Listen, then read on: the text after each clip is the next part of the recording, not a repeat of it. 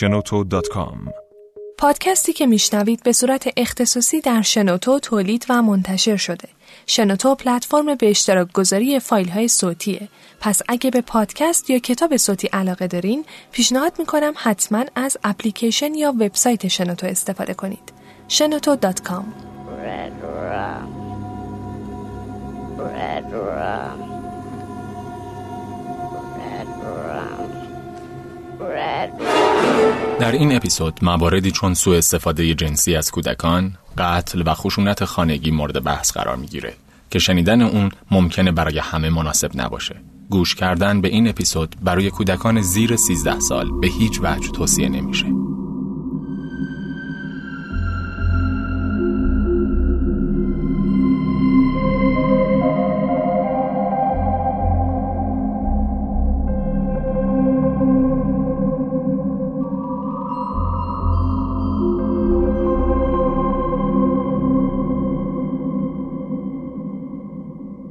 کتابخونه مرکزی لس آنجلس در دهه هشتاد خیلی شلوغ بود. آدمای زیادی وارد کتابخونه می‌شدن، ولی یه مرد با بدنی تنومند و ظاهری عجیب توجه متصدی کتابخونه رو جلب کرد. یه مرد قد بلند و لاغر با موهای به هم ریخته و کثیف که یک تیشرت سیاه کهنه پوشیده بود و تنش بوی به شدت تندی داشت. دندوناش پوسیده بودن و توی چشماش هیچ حسی نبود. مستقیم به سمت متصدی کتابخونه اومد و پرسید از کجا میتونه کتاب طالع‌بینی و کتاب‌هایی درباره شکنجه پیدا کنه. اون کسی نبود جز ریچارد رامیرز. تا به الان ریچارد رامیرز یکی از بدنامترین و سنگدلترین قاتلان سریالی تلقی میشه. صحنه‌های جنایت اون سراسر خون و آشفتگی بود. بین سالهای هزار و نهصد و هشتاد و چهار و هشتاد و پنج این قاتل سریالی حداقل سیزده نفر رو توی لس آنجلس به قتل رسوند. معمولاً قبل از طلوع خورشید قربانیان خودش رو هدف قرار میداد. برای همین به قاتل شبگرد یا شکارچی شب معروف شد. اون برای قتل‌هاش هیچ انگیزه مشخصی نداشت و خونه‌ها رو به صورت تصادفی انتخاب می‌کرد. همیشه دستکش به دست داشت و بعد از وارد شدن به خونه قربانی‌ها، اون‌ها رو به شکل فجیعی می‌کشت. اون برای کشتن از اسلحه، چاقو، آچارچرخ، چکش و حتی پاهای خودش استفاده می‌کرد. این ابزار بستگی به قربانیاش و مقاومت اونها داشت. در واقع اون از هر چیزی که دم دستش بود برای قتل استفاده می‌کرد. بعد از قتل به آشپزخونه مقتول میرفت و از یخچال غذا برمی‌داشت و می‌خورد. بعضی از قربانیاش قبل از مرگ زجر زیادی رو تحمل می‌کردند و توی بعضی از صحنه‌های قتل خون زیادی ریخته می‌شد. اون برای قتل‌هاش الگوی تقریباً مشخصی داشت. توی تاریکی شب وارد خونه می‌شد، مرد خانواده رو معمولاً به سرعت غافلگیر می‌کرد و می‌کشت، دستای زن خونه رو با دستبند می‌بست و یه وقتایی چندین بار و به شدت بی‌رحمانه به اون زن تجاوز می‌کرد. بعد خونه رو به دنبال اشیای قیمتی میگشت یا زن رو مجبور میکرد که جای اشیای گرون قیمت رو بهش نشون بده. بعد از دزدی زن رو هم میکشت و فرار میکرد. توی بعضی از صحنه‌های قتل علامت ستاره پنج پر که سمبل شیطان پرستیه رو روی دیوار یا بدن قربانیا با رژ لبشون یا هر چیز دیگه‌ای میکشید. یکی از علاقمندی‌های بیمارگونش این بود که ترس شدید رو توی چشمای قربانیاش تماشا کنه و بعد اونا رو بکشه. خشم زیادی در وجودش داشت و هیچ وقت احساس پشیمونی از قتلش نمی کرد. اون غیر از قتل به چند مورد سوء استفاده از بچه ها هم متهم شد. لابلای این قتل های وحشیانه یه وقتایی دختر بچه ها رو هم می دزدید، بهشون تجاوز می کرد و بعد ولشون می کرد و می رفت. یکی از این بچه ها که یک دختر شش ساله بود کمک زیادی به پلیس در شناسایی چهره رامیرز کرد. رامیرز توی یکی از مصاحبه‌هاش توی زندان گفت همه ما در دستان خود قدرت کشتن را داریم، ولی بیشتر افراد می‌ترسند که از این قدرت استفاده کنند. آنهایی که نمی‌ترسند می‌توانند کنترل زندگی خود را در دست بگیرند. من کلی آدم کشتم، عاشق اون همه خون بودم.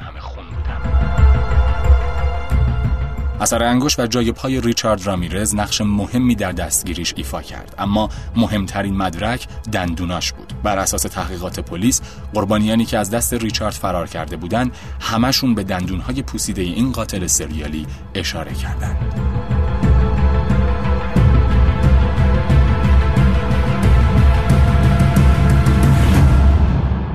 چهاردهمین اپیزود از پادکست ردرام رو از استودیو شنو باکس میشنوید. این پادکست با حمایت شنوتو تهیه و تولید میشه. پادکستی درباره مخوف‌ترین قاتلان سریالی تاریخ. سلام، من شقایق هستم. به همراهی الیاس توی هر شماره از این پادکست شما رو با جزئیات زندگی و جنایت‌های معروف‌ترین قاتلان سریالی آشنا می‌کنیم و در کنارش به سابقه بیماری‌های روانی این قاتلان می‌پردازیم. خوبه که همینجا دوباره بهتون پادکست زنان تبهکار معرفی بکنم که به صورت اختصاصی از پلتفرم شنوتو منتشر میشه و به جرم و جنایت زنان در دنیا میپردازه. پیشنهاد میکنم اگر ردرام رو دوست دارین حتما پادکست زنان تبهکارم بشنوید و از شنوتو دنبالش کنید. توی این اپیزود از ردرام قراره که با هم پرونده ریچارد رامیرز رو بررسی کنیم.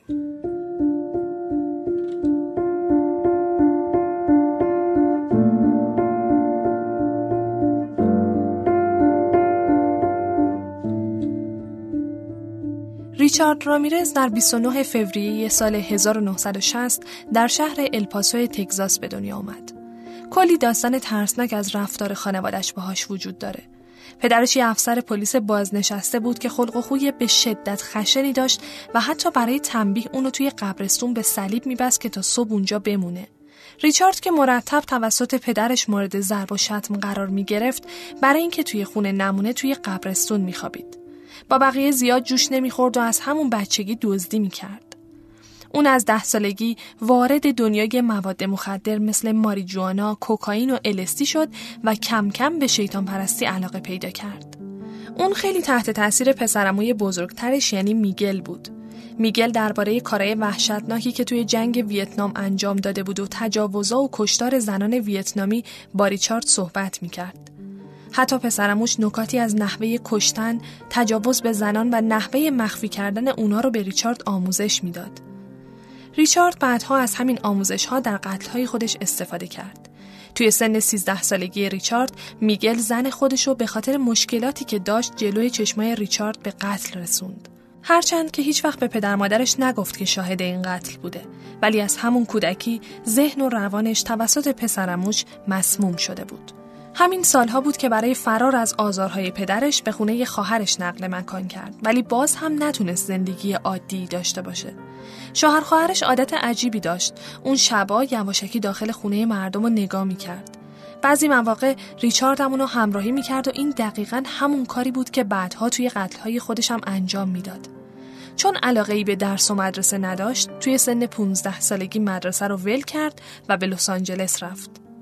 اول توی لس آنجلس توی یه هتل کار پیدا کرد. کارش تمیز کردن و حمل چمدونا بود، ولی همونجا هم به اتاقا سرک میکشید و وسایل مهمونا رو میدزدید. حتی یه بار سعی کرد که به یک زن در هتل تجاوز کنه که شوهرش سر رسید و ریچاردو بیرون کرد.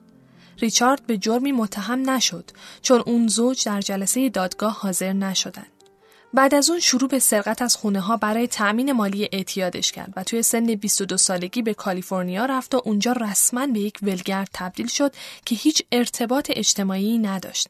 فقط گاهی اوقات با خانواده‌اش تماس می گرفت. شروع قتل ها دهم آوریل هزار و نهصد و هشتاد و چهار. لس آنجلس میزبان بازی های المپیکه.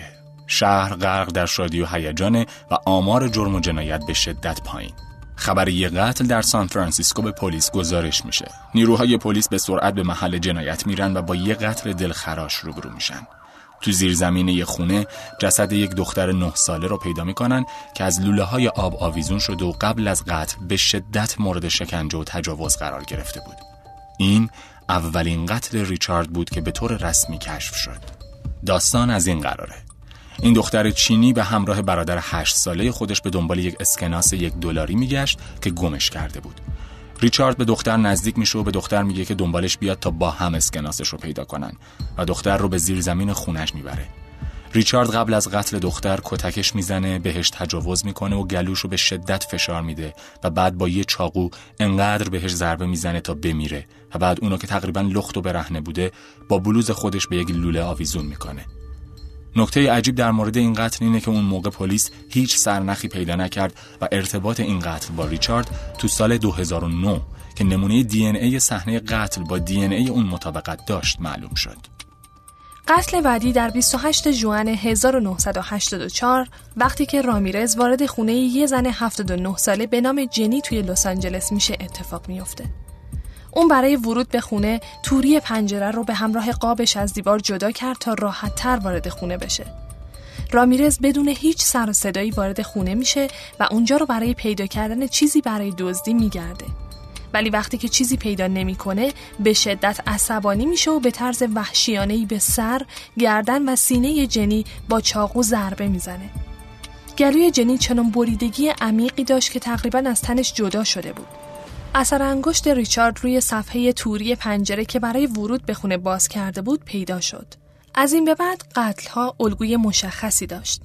اون توی تاریکی شب به خونه ها وارد می شد، مرتکب قتل می شد و قبل یا بعد از قتل از خونه مقتولان دزدی می کرد تا هزینه اعتیادش به کوکائین و اجاره خونش رو تأمین کنه.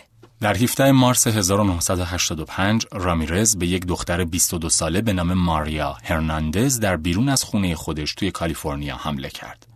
ماریا تازه از سر کار برگشته بود که مردی که سر تا پا سیاه پوشیده بود با دست روی ماشینش کوبید. ماریا وقتی دید اون مرد اسلحه تو دستش و آماده شلیکه، ناخودآگاه دستاشو بالا آورد و برای حفاظت از خودش روی صورتش گرفت. ریچارد در حالی که با نگاهی مستقیم و ترسناک و بدون هیچ حسی به چشمای ماریا نگاه میکرد به صورتش شلیک کرد. ولی خب چون ماریا یه دست کلید تو دستاش داشت، گلوله به کلید خورد و اون از مرگ نجات پیدا کرد. با این حال به دلیل شدت ضربه روی زمین افتاد. همین موقع ریچارد اون روی زمین کشید تا به داخل گاراژ خونه ببره. ماریا تظاهر به مردن کرد تا ریچارد وارد خونه‌اش شد.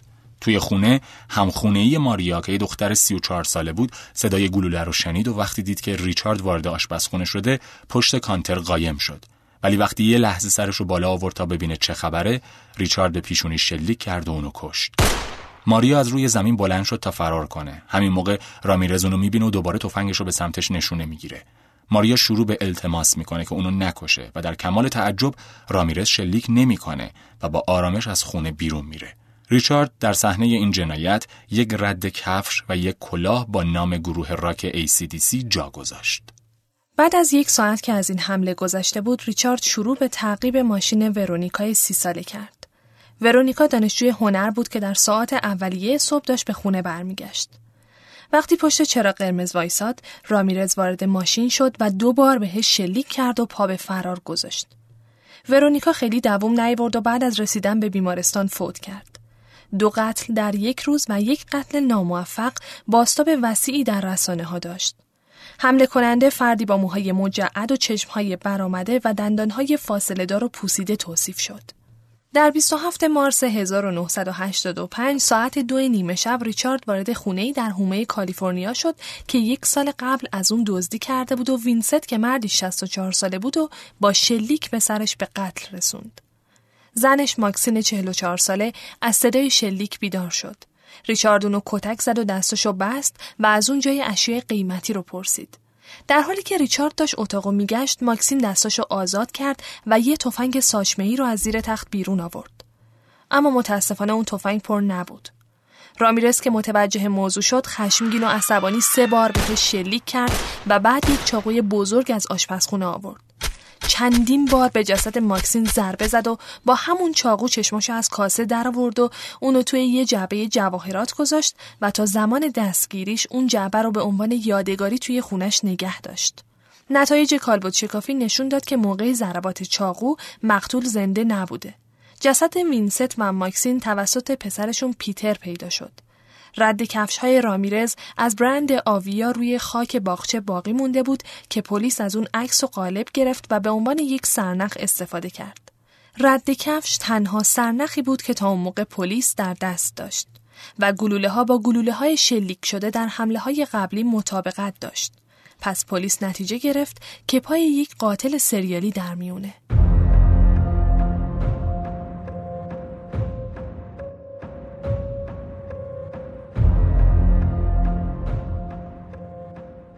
در چهاردهم می هزار و نهصد و هشتاد و پنج رامیرز وارد خونه بیل شصت و شش ساله و همسر معلولش لیلیان پنجاه و شش ساله شد.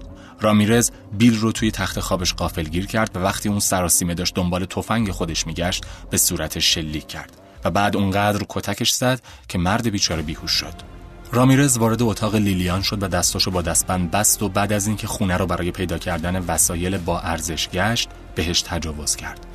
بیل توی بیمارستان به علت شدت جراحات از دنیا رفت. تو شب بیست و نهم می هزار و نهصد و هشتاد و پنج ریچارد رامیرز با ماشینی که دزدیده بود به مونروویا رفت و جلوی خونه مابل هشتاد و سه ساله و خواهر معلولش فلورنس هشتاد و یک ساله توقف کرد. رامیرز تو آشپزخونه یک چکش پیدا کرد. بعد فلورنس رو در اتاقش بست و کتک زد و با یه سیم برق بهش شوک وارد کرد. رامیرز به هر دو نفر اونها تجاوز کرد و بعد از تجاوز با رژ لب مابل روی پاش و روی دیوارهای دستشویی علامت ستاره پنج پر کشید.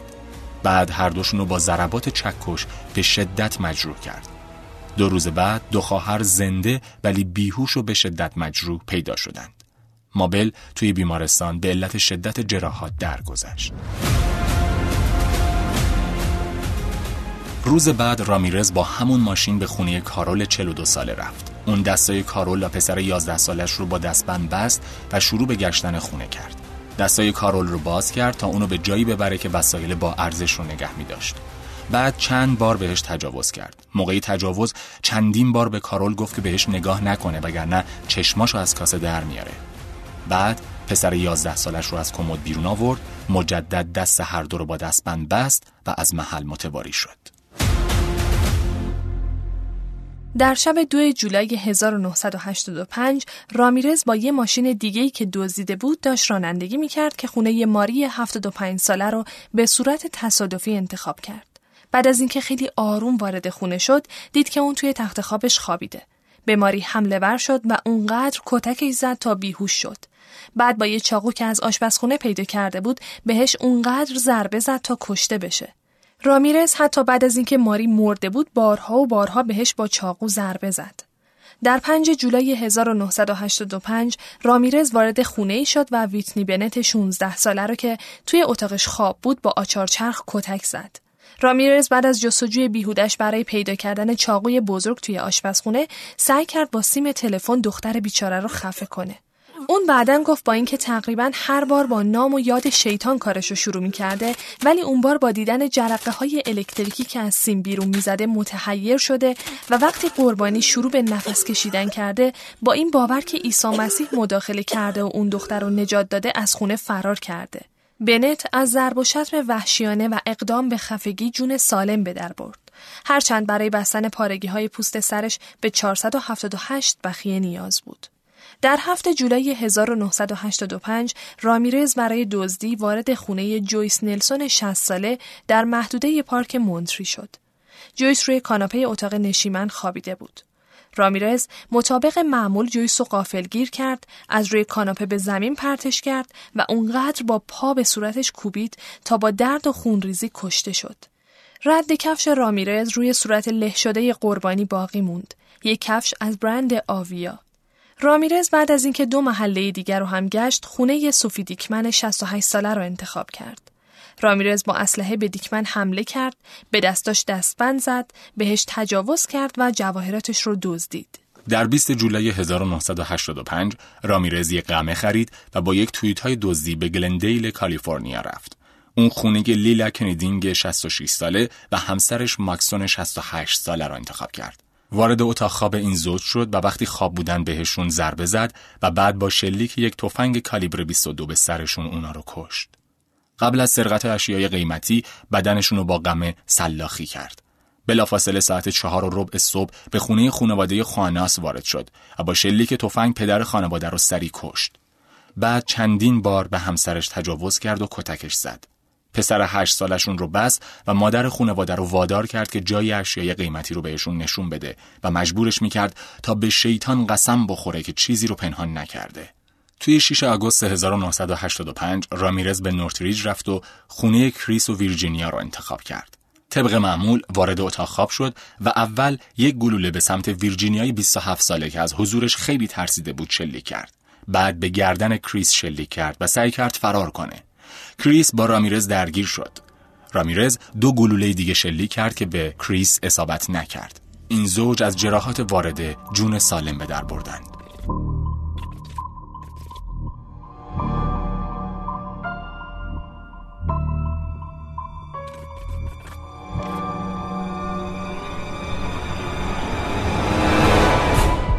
در هشتم آگوست هزار و نهصد و هشتاد و پنج رامیرز یک ماشین دزدید و خونه ساکینه آبوسه بیست و هفت ساله و همسرش الیاس آبوسه سی و یک ساله را انتخاب کرد. ساعت دو نیم صبح وارد خونه شد و به اتاق خواب اونها رفت. بلافاصله الیاس رو که خواب بود با شلیک اسلحه کالیبر بیست و پنج کشت و در حالی که سکینا رو مجبور به افشای مکان جواهرات خانواده می‌کرد، بهش دستبند زد، کتکش زد و بعد به طرز وحشیانه‌ای بهش تجاوز کرد. اون مکررن ازش میخواست که به شیطان قسم بخوره که در طول تهاجماتش فریاد نزنه. وقتی که پسر سه ساله این زوج اومد توی اتاق، رامیرز بچه رو بست و بعد به تجاوز به سکینا ادامه داد. بعد از خروج رامیرز از خونه، سکینا دستهای پسرش رو باز کرد و اونو برای کمک پیش همسایه ها فرستاد. رامیرز همیشه پوشش رسانه‌ای جنایات خودش رو دنبال میکرد. بعد از مدتی لس آنجلس رو ترک کرد و به سان فرانسیسکو رفت. در هجدهم آگوست هزار و نهصد و هشتاد و پنج وارد خونه پیتر و باربارا پن شد. اون پیتر شصت و شش ساله رو که خواب بود با شلیک یک گلوله کشت. بعد باربارای شصت و دو ساله رو مورد ضرب و شتم قرار داد، بهش تجاوز کرد و بعد به سر شلیک کرد. در صحنه جرم رامیرز از رژ لب برای کشیدن یک ستاره پنج پر بر روی دیوار اتاق خواب استفاده کرد. رامیرز مجدداً یک رد کفش در محل به جا گذاشت که کارگاهان اونو کشف کردن و بعداً از اون استفاده کردن. رد کفش با یک جفت کفش خاص آویا که در اون زمان رایج نبود مطابقت داشت. کارگاه‌های اصلی پرونده یعنی فرانک سالرنو و گیل کاریلو با سازنده کفش‌های آویا تماس گرفتن و تونستن کفش‌ها رو پیدا کنن. بعد از جستجوی کفش‌های توزیع شده در سراسر ایالات متحده، فقط شش مورد از اونها در اندازه یازده و نیم که سایز پای رامیرز بود وجود داشت. پنج تا از اون کفش‌ها در آریزونا توزیع شده بودند و فقط یک جفت به یک فروشگاه کفش در لس آنجلس فروخته شده بود. واضح بود که اون جفت با اون اندازه و جنس در ایالات کالیفرنیا متعلق به رامیرز بود. بعد از این کشف، شهردار وقت سان فرانسیسکو یعنی دایان فاینشتاین اطلاعاتی در مورد رامیرز از جمله کالیبر اسلحه را توی یک کنفرانس مطبوعاتی تلویزیونی فاش کرد. این انتشار اطلاعات کارآگاه‌های پرونده را عصبانی کرد چون اونا تا این زمان فهمیده بودند که قاتل پوشش رسانه‌ای رو دنبال می‌کنه. این کار بهش فرصتی داد تا شواهد مهم پزشکی قانونی رو از بین ببره. رامیرز که واقعاً مطبوعاتو تماشا میکرد، اون شب کفش‌های کتونی آویای خودش رو کنار پل گلدن گیت انداخت و فرار کرد. در بیست و چهارم آگوست هزار و نهصد و هشتاد و پنج، رامیرز تا هفتاد و شش مایلی جنوب لس آنجلس رو با تویوتای نارنجی رنگ دزدیش طی کرد. در اون شب، اون به خونه جیمز رومرو جونیور که تازه از تعطیلات خانوادگی به خونه برگشته بود رسید. پسر رومرو، جیمز سیزده ساله، اتفاقاً بیدار بود در حالی که خانواده‌اش در خواب بودند. جیمز به بیرون از خونه خودشون رفت تا بالشی که توی ماشین بود رو بیاره. وقتی بیرون بود صدای خشخش شنید. جیمز با فرض اینکه یک حیوان اونجاست برای بررسی سر و صدا رفت، اما متوجه هیچ چیز غیرعادی نشد. جیمز به گاراژ رفت تا روی دوچرخش کار کنه که صدای قدم‌های رامیرز در خارج از خونه شنیده شد. جیمز که فکر می‌کرد شاید صدای پای یک بلگرد باشه، بعد از اینکه رامیرز رو از پنجره دید، سریع دوید تا والدینش رو بیدار کنه. همین لحظه رامیرز پا به فرار میذاره. جیمز به بیرون میدوه و رنگ و نوع ماشین و قسمتی از شماره پلاک خودرو رو یادداشت میکنه. رومرو با این اطلاعات با پلیس تماس میگیره و بهشون میگه که پسرش یک دزد رو شناسایی کرده. بعد از این اتفاق، رامیرز بلافاصله به خونه بیل کارنز سی ساله و نامزدش اینز اریکسون بیست و نه ساله میره و از در پشتی وارد خونه میشه. کارنز از صدای اسلحه دستی کالیبر بیست و پنج رامیرز بیدار شد. رامیرز همین موقع سه بار به سر کارنز شلیک میکنه. رامیرز به اینز گفت که همون قاتل شبگرده و مجبورش کرد قسم بخوره که شیطان رو دوست داره. بعد شروع کرد به کتک زدن و تجاوز به اینز. بعد هم اونو به اتاقای دیگه خونه کشوند و ازش پول نقد و جواهرات بیشتری خواست. وادارش کرد که به شیطان قسم بخوره که پول و جواهر دیگه‌ای وجود نداره. قبل از خروج از خونه رامیرز بهش گفت به پلیسا بگو قاتل شبگرد اینجا بوده. بعد از اینکه رامیرز فرار میکنه، اینز اریکسون دستای خودشو باز میکنه و به خونه همسایه ها میره تا برای نامزدش که به شدت مجروح شده بوده کمک بگیره. جراحان دو گلوله از سه گلوله رو از سرش خارج کردن و اونو از خطر مرگ نجات دادن. اریکسون شرح مفصلی از قاتل شبگرد به بازرسا داد و پلیس یک رد پا از رامیرز رو از خونه اونا به دست آورد. توییت‌های دزدیده شده در بیست و هشتم آگوست در لس آنجلس رها شده پیدا شد و پلیس با وجود تلاش‌های دقیق رامیرز برای پاک کردن ماشین از آینه داخل ماشین یک اثر انگشت به دست آورد. به طور قطع مشخص شد که این اثر انگشت متعلق به رامیرزه که یک ولگرد بیست و پنج ساله اهل تگزاس توصیف شد. با یک فهرست طولانی از دستگیری‌های زیاد به دلیل قاچاق و تخلفات غیرقانونی مواد مخدر، شناسایی اثر انگشت رامیرز یه چیزی شبیه معجزه بود، چون سیستم مورد استفاده برای شناسایی افراد از روی اثر انگشت تازه نصب شده بود. همینطور این سیستم حاوی اثر انگشت جنایتکاران متولد بعد از یکم ژانویه هزار و نهصد و شصت، یعنی فقط یک ماه قبل از تاریخ تولد رامیرز. در بیست و نهم آگوست هزار و نهصد و هشتاد و پنج مقامات مجری قانون تصمیم گرفتن عکسی از رامیرز رو که در سال هزار و نهصد و هشتاد و چهار به دلیل سرقت خودرو دستگیر شده بود در اختیار رسانه ها بذارن. اینجوری قاتل شبگرد بالاخره چهره‌ای پیدا کرد. در کنفرانس مطبوعاتی پلیس اعلام شد: ما اکنون می‌دانیم که شما کی هستید و به زودی بقیه خواهند فهمید. جایی وجود نخواهد داشت که بتوانید پنهان شوید.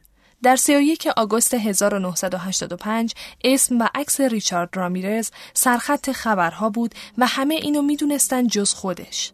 یک روز قبل اون سوار یه اتوبوس شد تا به آریزونا پیش برادرش بره. وقتی فهمید برادرش توی خونه نیست، به لس آنجلس برگشت. توی خیابون جلوی یه مغازه یه زن اونو شناخت و داد زد قاتل و با این کار توجه همه به سمت رامیرز جلب شد. در همون لحظه رامیرز عکس خودش رو روی صفحه اول روزنامه که جلوی در مغازه بود دید و به سرعت فرار کرد. اون به اتوبان رفت و خواست یه ماشین فورد مستانگ که درش قفل نبود و بدزده که سرنشین ماشین باهاش درگیر شد. بعد سعی کرد سمت دیگه خیابون کلید یه ماشین رو به زور از یک زن بگیره و ماشینش رو بدزده که شوهرش سر رسید و با میله حصار اتوبان به سر رامیرز ضربه زد. رامیرز فرار کرد و یه سری از مردم دنبالش دویدن تا اینکه جایی از خیابون گیرش انداختن و به شدت و بیوقفه شروع کردن به کتک زدنش. اینجا بود که یه نفر به پلیس زنگ زد و گزارش یک درگیری رو داد. پلیس حدود ساعت هشت صبح به محل رسید و رامیرز رو که کتک خورده و زخمی شده بود و دستگیر کرد و به اداره پلیس برد. در اولین حضور در دادگاه، رامیرز دستش رو که یک ستاره پنج پر روی اون کشیده شده بود رو بلند کرد و فریاد زد: سلام بر شیطان. اون رفتارهای نامناسبی در دادگاه داشت. حتما پیشنهاد میکنم فیلمهای مختلف رامیرز رو در یوتیوب دنبال کنید و ببینید. گاهی با یک آینه نور رو به صورت شاهدان منعکس میکرد. یه وقتایی برمیگشت و به خانمهای حاضر در دادگاه لبخند میزد. اون یه جایی توی دفاعیاتش گفت: ما همه خبیث هستیم، هر کس به یه طریقی. در سوم آگوست هزار و نهصد و هشتاد و هشت لس آنجلس تایمز گزارش داد که بعضی از کارمندان زندان شنیدن که رامیرز قصد داره با یه تفنگ به دادستان شلیک کنه. ریچارد قصد داشت اسلحه رو به صورت مخفیانه وارد دادگاه کنه. در نتیجه یک دستگاه فلزیاب در بیرون دادگاه تعبیه شد و جستجوی شدید افراد در قسمت ورودی انجام شد. دندونه رامیرز اونقدر وضعیت نامناسبی داشت که قبل از اومدن به دادگاه اونو پیش یک دندونپزشک بردن و دندوناشو برای روز دادگاه درست کردن. شاید این کار برای کم کردن حس ترس به مخاطب بود.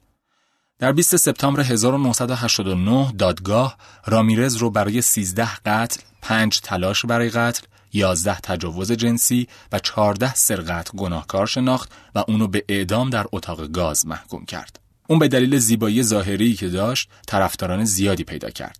زنها و دخترها توی روز دادگاهش سیاه می پوشیدن، براش شعر می گفتن، به وکیلش نامه می نوشتن. خیلیا توی روز دادگاه در محوطه بیرون جمع می شدن تا فقط یه لحظه بتونن اونو ببینن. اون حتی بعد از اینکه به مجازات اعدام محکوم شد، صدها نامه از زنهای مختلف دریافت می کرد که می خواستن باهاش رابطه عاشقانه داشته باشن. بالاخره اون به یکی از این زنها به نام دورین لیوی پیشنهاد ازدواج داد. اونا توی زندان ایالتی کالیفرنیا با هم ازدواج کردن. اون موقع لیوی اظهار میکرد که با اعدام رامیرز خودکشی میکنه. اما با این حال لوی در نهایت رامیرز رو تو سال دو هزار و نه بعد از اینکه آزمایش دی ان ای تایید کرد که اون به یک دختر چینی به اسم میلئونگ نه ساله تجاوز کرد و بعد به قتل رسوندتش، رامیرز رو ول میکنه و ازش جدا میشه.